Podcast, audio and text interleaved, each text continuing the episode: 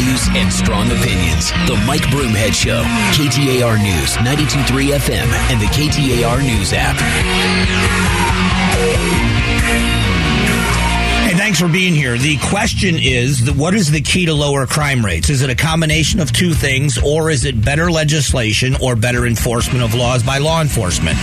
We understand that there has to be a relationship between prosecution and arrest. That it doesn't matter how good a cop is or cops are. Doesn't matter. Doesn't matter how good they are at their jobs. Doesn't matter what kind of a case they put together. If you don't have prosecutors that are willing to or able to because of staffing issues prosecute those people, if you don't have that ability to do both, it uh, the community suffers. I, I, brought this up earlier this morning because I thought it was an interesting topic that the state of Arizona is proposing a law that would change the verbiage and the idea of what we do with fentanyl busts.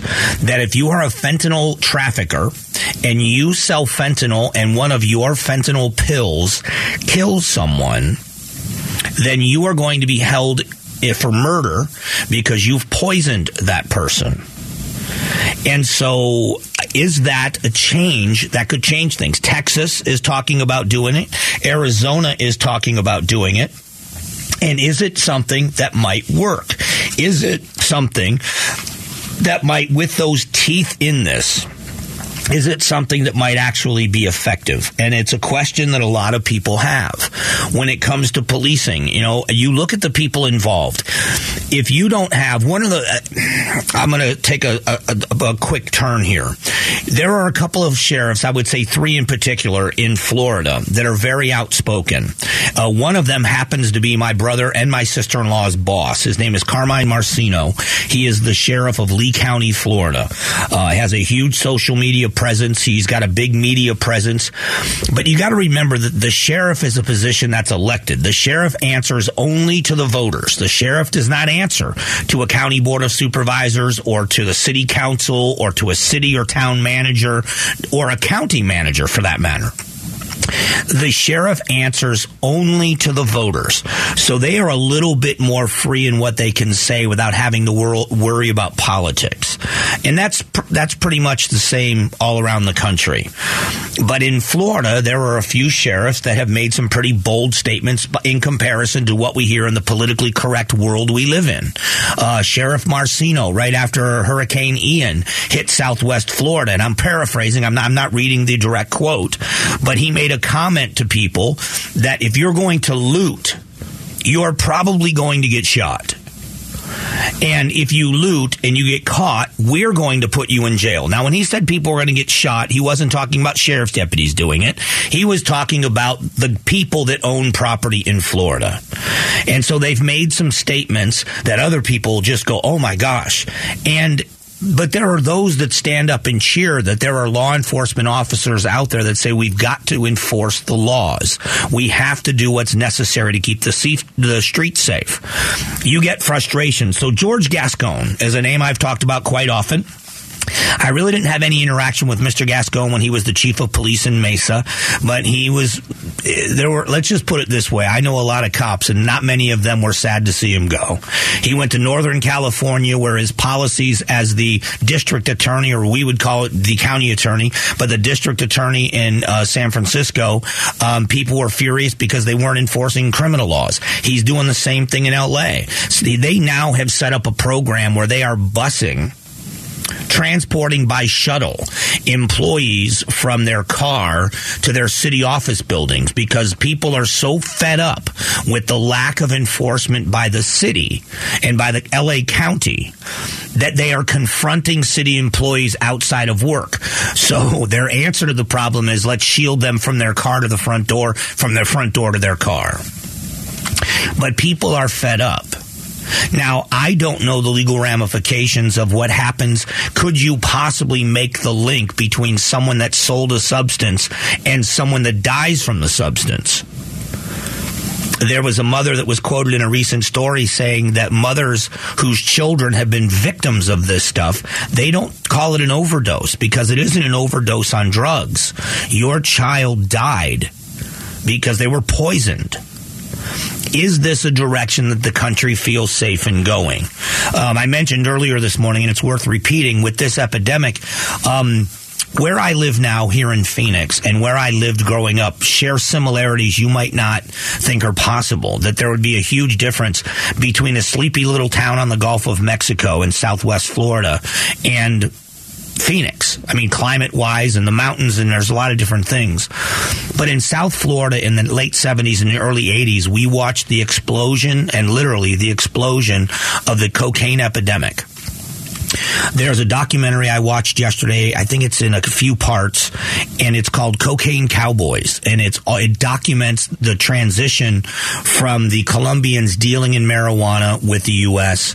and U.S. distributors, and when it shifted to cocaine and the billions of dollars, and how much of Miami was built with that money, and it became something with the movie, with the TV shows Miami Vice and the movie uh, Scarface, starring Al Pacino, that it kind of romanticized it, but there was m- murder and mayhem all over South Florida. But here, this connection is this: there was such an uprising in crime, and it coincided with a couple of different things. Um, the Mariel boat lifts, which, listen, I'm so close with some of the Marielitos. There were very, very good people that have come to this country and become great Americans because of the Mariel boat lift. But there was a negative connotation to being called a Marielito because of the criminal element that was also a part of this. And what happened was there was so much crime in South Florida, and they could not hire enough officers fast enough that they started lowering their standards in the city of Miami and what it took to be a police officer. And they paid for it down the road because corruption infiltrated the Miami Police Department. Federal government had to come and step in. There were actually police officers that were trafficking in drugs. They were insuring loads and transporting loads in squad cars of cocaine in Miami. There was that much money and corruption that was going on. We're talking about bags full of money buried in people's yards and hidden in people's houses, stash houses with eight, ten million dollars in cash in the houses. So when you see something like that, and then you try to fight it and you lower your standards. What ended up happening was the Miami Police Department for a long time took a step backwards. So there is a special kind of person that it takes to have the character to withstand, and not everybody. I mean, I would I don't know if uh, these phrase "everybody has a price" is true, but when you look at this, everybody has to be concerned because when you have that much money to throw around you've got to have good people that are willing to stand up. And if you look at what's happening now in comparison to the 1980s, we know it's happening in Mexico. But there's Americans that are trafficking in fentanyl. They know how deadly it is. They're aware of how deadly it is. And yet, because of that, because of the financial gain that they can make, they are willing to watch other Americans die to distribute this poison. Should we be increasing the penalties? It's a great question. I think it's a phenomenal question. I want to go, uh, coming up in just a moment, I want to go back to the Border Patrol conversation because the chief, Ortiz, testified that we do not have effective control of the border. So we'll talk what that means coming up here in just a moment.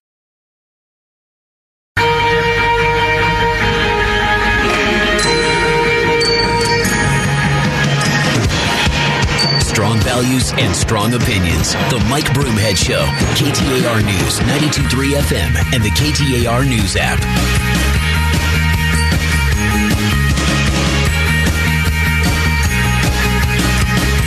All right, if you'd like to become a Phoenix Suns insider get all the latest news and the breaking news on the Suns' uh, trip and quest for the NBA championship, just text the word Valley to 411 923. That's Valley to 411 923. All right, an interesting um, t- bit of testimony from the chief of uh, the uh, of Border Patrol. And um, I want you to hear uh, Chief Ortiz as he is speaking in testimony. He's asked, you'll hear it. He's asked about do we have effective control or operational control of the border?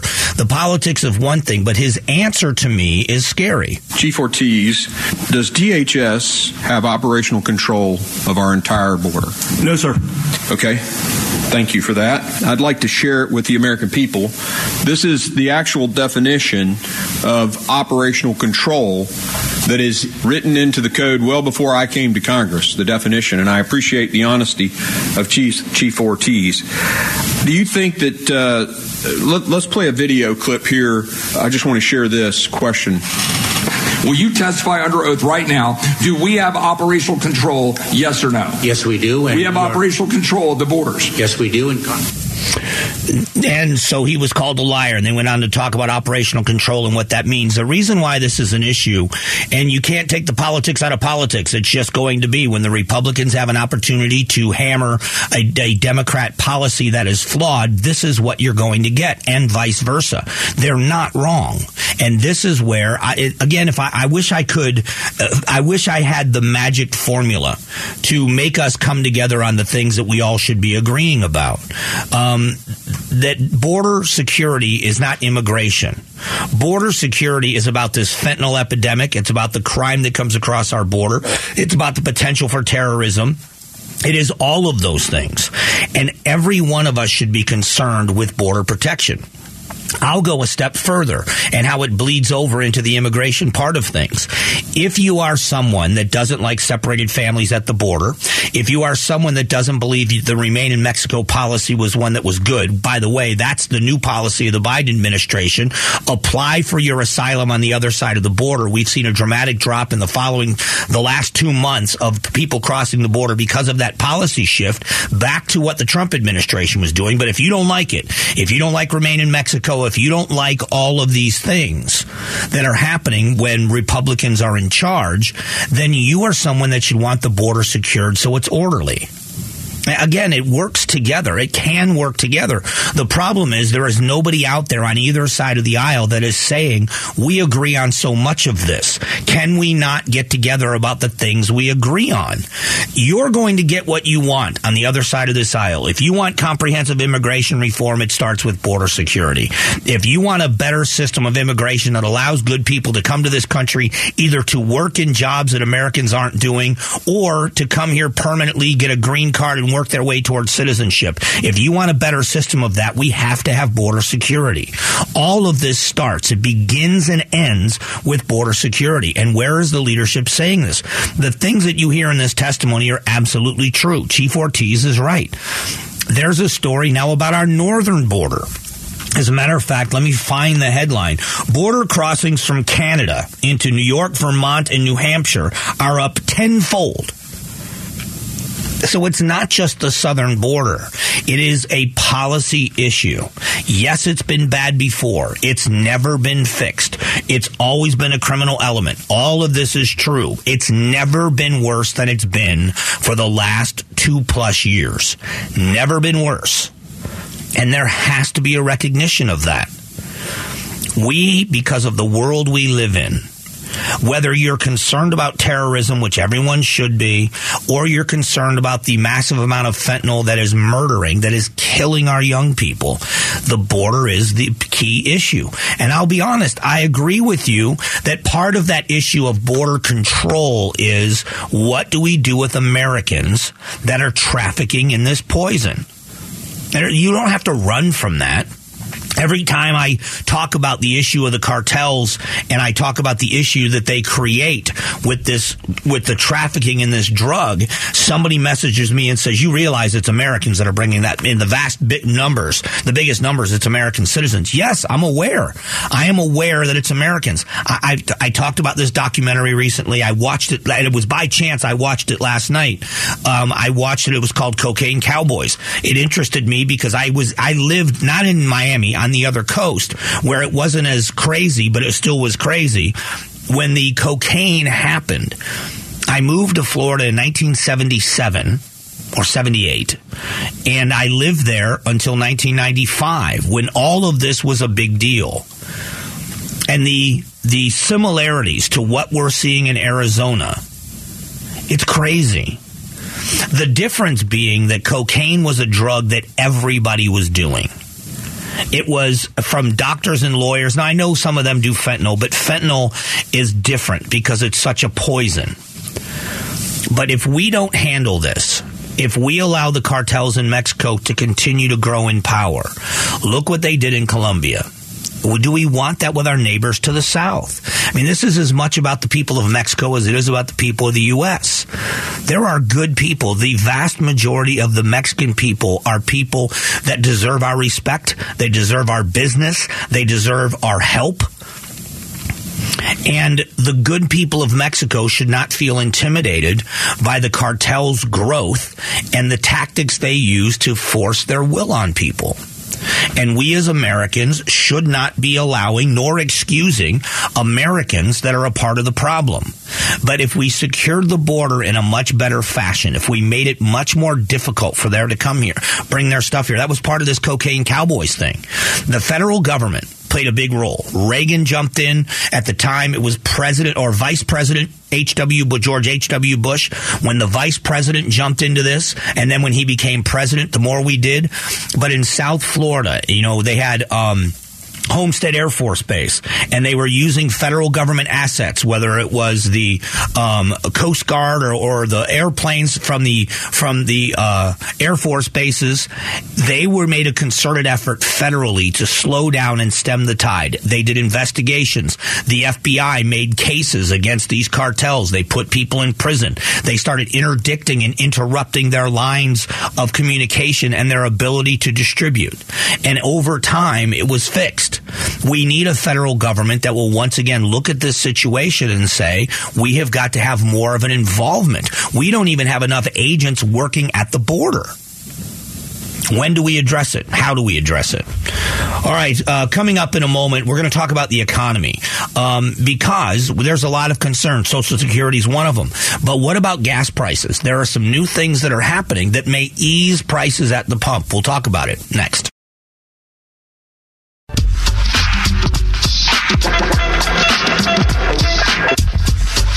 Strong values and strong opinions. The Mike Broomhead Show. KTAR News, 92.3 FM, and the KTAR News app. All right, Rock and Roll Hall of Famers Billy Joel and Stevie Nicks are heading to Chase Field for one night only, sharing the stage on December 8th. Tickets go on sale next Friday at 10 a.m., but you might just might win a pair of tickets by going to the contest line over at KTAR.com. Now, that's a contest I wish I could win. Um, the economy, I, I, ranted a little earlier about Social Security because it's in trouble. Social Security is in trouble. Medicare and Medicaid is in trouble. Um, I am at that age where I think about it a little bit more. I'm 55. Um, I've got good insurance through this company I work for, but I like to retire someday. Um, all of these things are concerns for everyone. When America makes promises, they're supposed to keep them. But our government's not really good at keeping promises. I don't think it's bad people necessarily. I think it's the nature of the system. Go ask a veteran about what they've been fighting to try to get get into the VA for care. Now, I don't want to start beating up the VA. When you get into the VA and you work with the doctors and the nurses and the care providers there, they will tell you that it is great when you're in. It just took forever to get in. They were understaffed, they were overwhelmed, and then you had leadership that was lying on paperwork saying that veterans were getting in for care uh, uh, much quicker than they actually were, which made the government believe that there really wasn't a problem that existed that was huge. And now you're talking about a system that is headed in that that direction. Medicare and Medicaid are systems as people A are getting older and B living longer, you are going to see strains on those systems. And I've been ranting and raving about this when people, and I, I would like for you to ask that question of yourself. If you are of the mindset, keep your hands off my Social Security, keep your hands off Medicare and Medicaid. I don't want these Republicans messing with it. Okay, that's your political leanings, but I want you to think about this. What do we do? How confident are you in the way the system is? As much of our national debt that is created by virtue of keeping these programs propped up, how confident are you that your children and your grandchildren will have the same opportunities that you might have? And what do we do to make sure we're keeping our promises to Americans? Because we have it in other cases. If somebody said we need to have an alternate system or we need to fix this system permanently, we need to rip the band aid off. We need to take a real look at what's going on here, where it's good, where it's bad, and where it's failing. And we got to address it honestly. But everything in America has turned to such partisan politics. It comes, it starts, I believe, with the voters. I'm sorry. It begins with us. It begins with the electorate. We're angry. We hate the opposition so much. Republicans hate Democrats. Democrats Democrats hate um, uh, Republicans and independents hate both. And we just end up in this huge war with each other. And anytime a Republican wants to work with a Democrat on a piece of legislation, they both get crushed by their bases. So you get speeches like you see from, um, you know, from Chuck Schumer on one side and from uh, Marco Rubio on the other or Ted Cruz on the other. And whether you're right with some of the points you're making or not, the vitriol drives everybody apart. When you've got an issue, that everybody can see is broken, like Medicare and Medicaid, you would be doing yourself a good service. But we all know the politics crushes everything. You look at gas prices. The Republicans have an energy plan, which many, many, many people are getting behind because it would lower costs and it would expedite a lot of the repairs that need to be made and the upgrades that need to be made to kind of unleash the American oil. But that goes against the policies of this administration where everything is about, um, uh, climate change. So instead of it being a demonizing thing, instead of saying President Biden is ruining America and we're never going to get our country back, and and or instead of saying on the other side the Republicans want to kill the planet and they don't care if everybody dies, and all of those things, instead of that happening, why not lay out your separate cases? I'm all in favor of it. I've been told no before. I've been told no a lot. I've been I've walked into a situation thinking that I'm a 100% right on an issue and not get my way and still leave there knowing I did my best. It didn't go my way this time. But we don't debate like that anymore. Now it is a hammer. You go back, this is nothing to do with energy prices. But, you know, I've been in radio full time since 2009. And if you go back and look at what happened when President Obama got elected, when President Obama got elected, uh, Republicans said it's going to ruin the country, that he will ruin the country.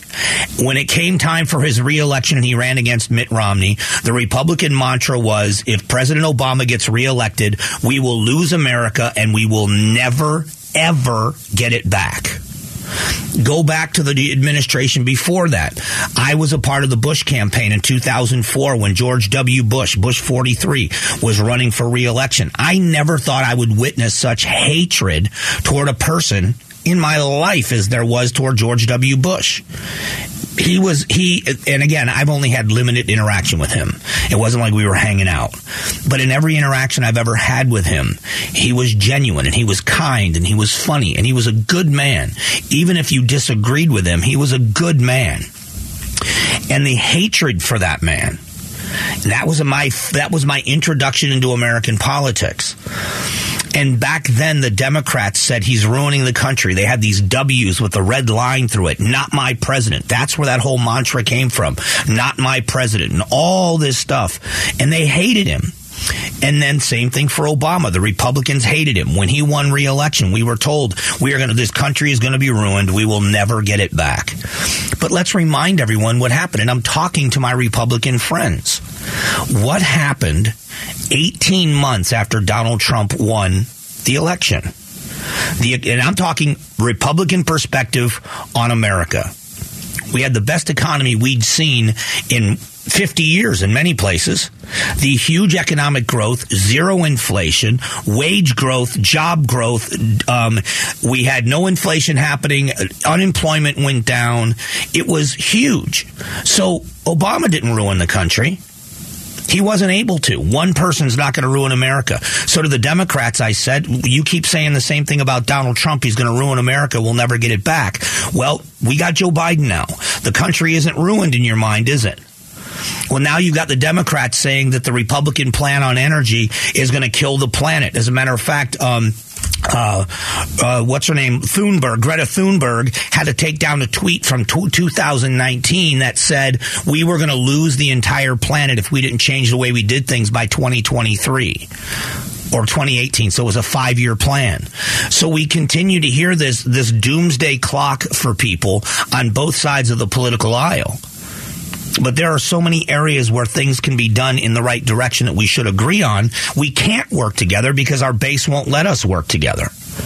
At some point, people have to stand up and work together. At least that's the way it seems to me. In a moment, we're going to talk about free speech because I love the First Amendment. I love the conversation. There is Do we need more protection on free speech on college campuses? There's a bill in the legislature here in Arizona that says yes, we do. We'll tell you what that is coming up in just a moment.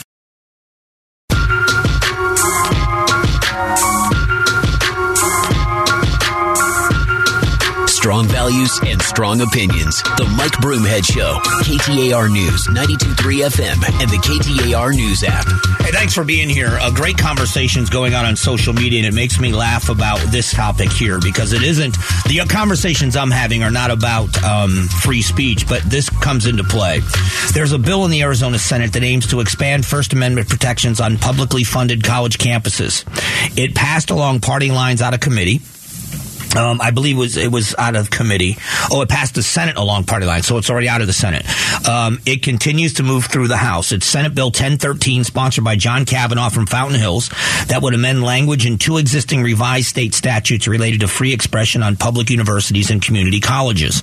The the bill text would change the first statute to specify that a person who is lawfully present on a university or community college may engage in expressive activity, including a protest or demonstration in any area where the person is lawfully present.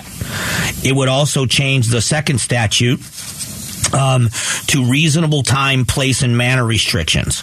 Uh, the reason why this is being done, Kavanagh said that it, w- it talks about people being lawfully present, and that uh, critics of the bill, including Christine Marsh, a Democrat from Phoenix, question the meaning of lawfully present and say it lacks a concrete definition. If a student is lawfully present when in the middle of class, it was just too vague. Big difference, but okay. Kavanagh said we've had previous bills that guarantee the right to demonstrate and protest but there's more to the First Amendment than demonstrating and protesting. The reason why this is happening is because it isn't everywhere but you realize that they embrace certain political ideologies on a co- college campus where they bring in speakers or they hire professors that su- that submit or t- agree to one uh, political ideology. And when somebody from another political ideology they're they're Nazis and they're fascists and they're racist and they're all these other things and they want them thrown off campus. Most recently Charlie Kirk had eggs and rocks thrown at an event where he was. We've had protesters speak up when uh, people people were brought in. There was a lawyer that was brought in to speak. I think that was one of Trump's lawyers, and they got booed out of the room. We know that um, uh, there are just different. Ann Coulter has been booed off of college campuses. They've had to cancel events. I always thought college was the free exchange of ideas. So when you've got students walking around a college campus in a Che Guevara t-shirt, having no idea who that person really is. And yet you can wear it and nobody says a thing.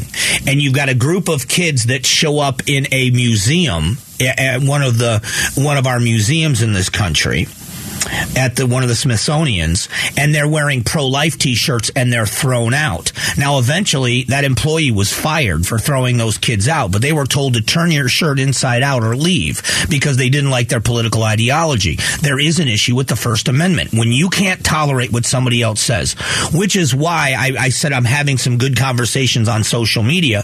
I'm arguing with teachers. I'm arguing with other people in education about my stance on this new Empower hotline, which they hate If they hate it so much, it tells me there's some value in it. And the reason why I say that is because if it was stupid, as stupid as they say it is, they wouldn't care. They'd call it stupid and they'd move on. And we'll talk more about that after 11 o'clock.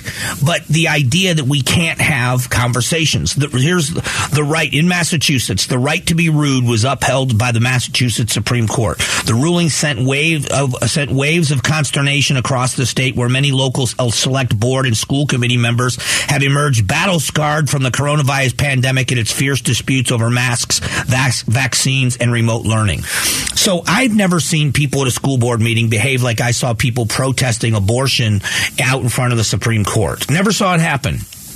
If you remember the the uh, the hearings to confirm Justice Kavanaugh, there was uh, there have been pictures you can look them up because I think they're humorous. Uh, because when you see somebody so completely out of mind, I have a sick sense of humor. When you get so angry that you have lost your mind and temper, I find that funny. When I see videos of people, they call them the Karen videos, where people are just acting like idiots because they don't like how you've parked or where you've parked, and you wonder what is going on with you you. Um, I think those things are funny. But out in front of the Supreme Court, there's videotapes of young people clawing at the door trying to get into the Supreme Court because Brett Kavanaugh might be confirmed. We know that people were storming office buildings at the at the at the Senate and all these other things that were going on.